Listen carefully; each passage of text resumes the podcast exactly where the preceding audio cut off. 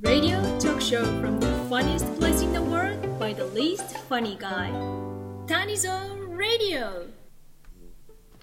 皆様、おはにちばんは、谷蔵でございます。えー、本日はですね、えー先日行きました東京でのこぼれ話といいますか、あそういったもののお話をしようと思うんですけれども、えーえっとね、先日、ちょっと配信関係の、用事というかお約束というのがありまして、えー、まあ、とあるね、えーご用事で東京に行ったんですよ。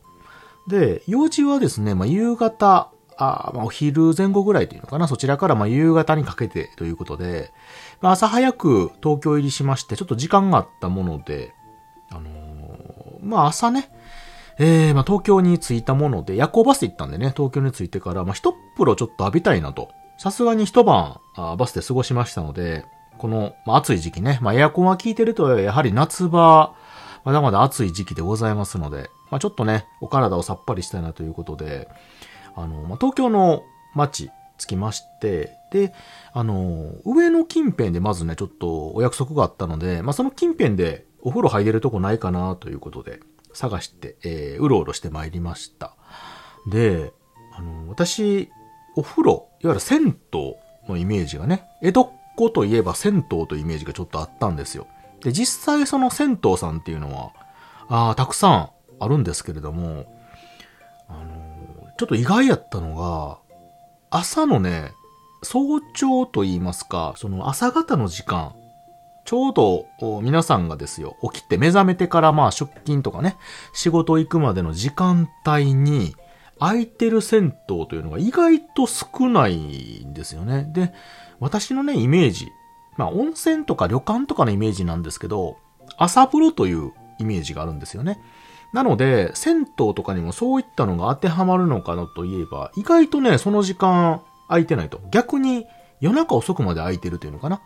まあ夕方とか午後から遅くまで開けてるっていうようなとこが多いっていうのをね、調べて分かりまして、逆にだからそういう状況だったので、えー銭湯に入る。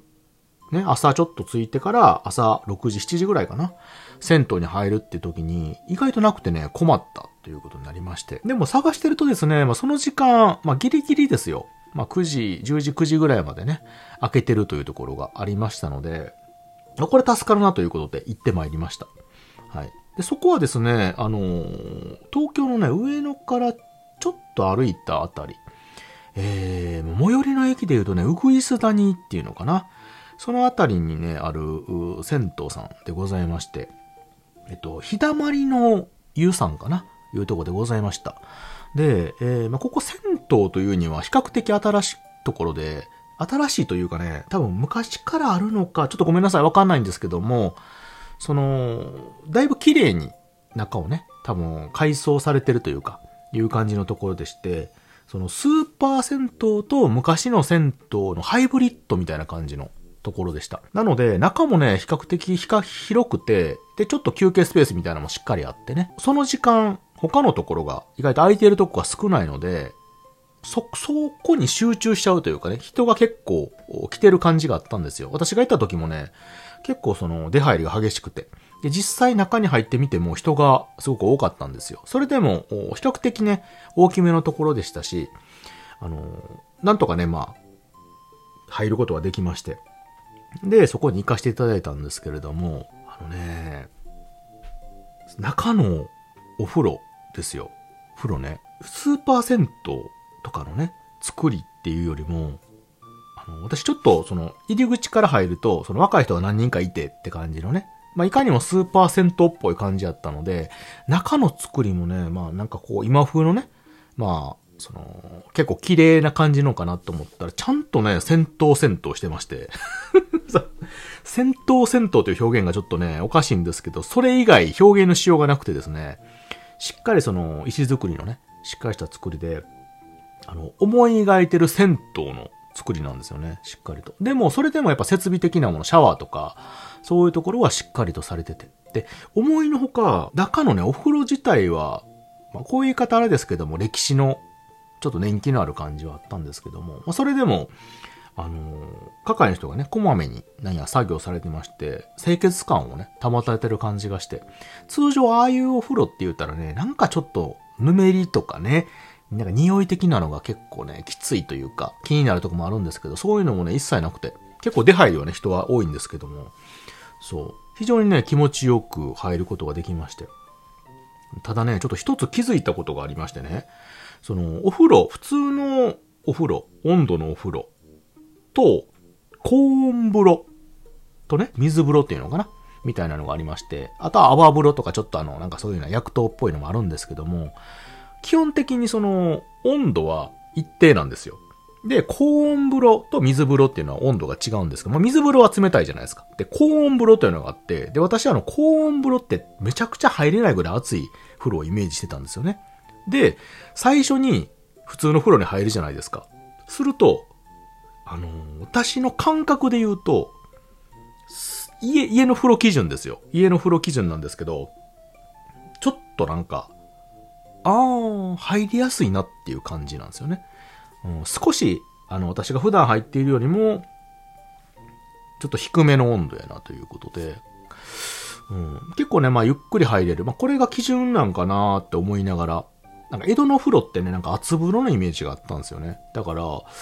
あ、これがまあまあ基準なんかなって思って入って。ね、まあまあ結構ゆっくりさせてもらってね、気持ちよくって入っても入ったんですけど、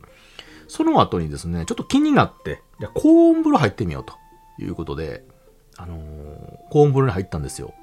で、あの、おじいちゃんみたいな人がね、二人ぐらいしかいなくて、他のとは結構いっぱいなんですけど、あんまり入ってなかったんで、これだいぶやばいんかなと思いながら、恐る恐る入ったんですけど、あの、最初に足つけて、おやと思って。で、もう片方の足つけて、ん？って思って、で、スススって歩いて、ジャボンと使ったんですけど、いけると。あのね、多分ね、42、3度、3度？前後ぐらいだと思うんですけど、家の風呂とそんなに変わらないぐらいやったんですよね。その時に初めて私は家の風呂が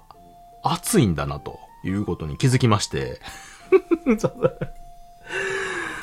あ、そうかと。えー、だから多分その一般レベルで他のお湯のとこ入るとね、あのー、普通ちょっとぬるいって感じたんですけど、それが一般レベルであって、で、高温で入ってるのが私普段の家の風呂っていうのに、ね、気づいて、ちょっとね、若干衝撃を受けたのを覚えておりました。はい。いやまあでももしかしたらそこだけがね、ちょっとあのー、温度設定をみんながこう、入れるようにしてくれてはったのかもしれないんですけどもね。うん。まあ、厚風呂とかね、言うと、本当に熱い風呂とか、あの、常識をちょっと超えてるぐらいのところもあるので、まあ、上げたらキリはないんですけれども、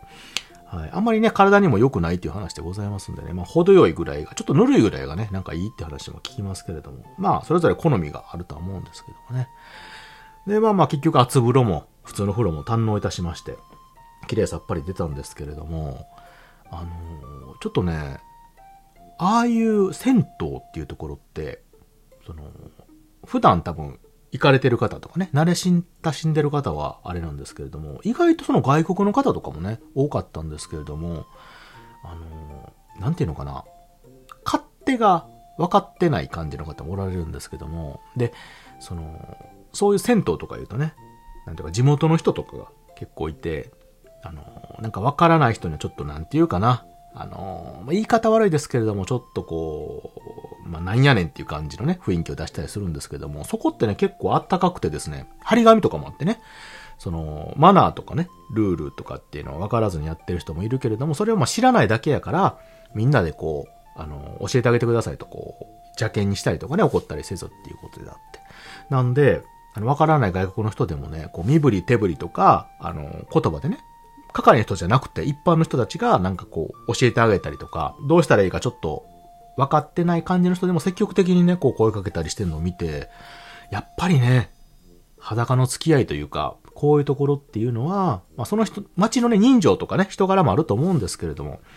まあ、こういったこの、お互いの支え合いっていうのもね、まあ、風呂だからこそ、こうやってこう気軽にできるとこもあるんかなっていうのをちょっと感じたりして、ちょっとなんか、ほっこりというかね、いいなって思ったのを覚えております。けど外国のヨーロッパの方とかもね、おそらく慣れてないお風呂とか、うん、なんで、どうしたらいいかわかんないっていう感じの人いたんですけども、あの、本当にね、こわもてのあの、江戸っ子みたいなね、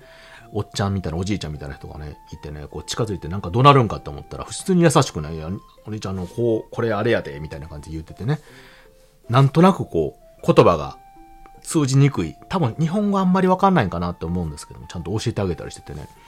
ちょっとね、感動いたしました。なんか普段駅とかで道聞いてもガン無視されたりすることがたまにあるんですけど、あの、東京とか行ってるとですね、でもこうやってやっぱ風呂とかね、まあ、実際こういう裸の付き合いというか、そういうところになってくると、またちょっと違った雰囲気もあってね、そういうところ見れてなんかちょっとホッとしたというのを覚えておる次第でございます。で、お冬もね、非常に気持ちよくて、そういう人情もね、気持ちよくて、いろんな意味でね、さっぱりして、えー、出てこれたあお風呂でございました。はい。ちょっとね、また機会があれば他のね、銭湯さんとかお風呂とかもね、堪能してみたいと思います。なんかそういうのがね、ああいうあの江戸の街というのは結構名物というか、いいところもあると聞きますので、えー、今後ね、また時間があれば行ってみたいと思ってる次第でございました。ということで、本日は、あお江戸のね、町の銭湯というお話をさせていただきました。あ聞いてくださってありがとうございました。またね。バイバイ。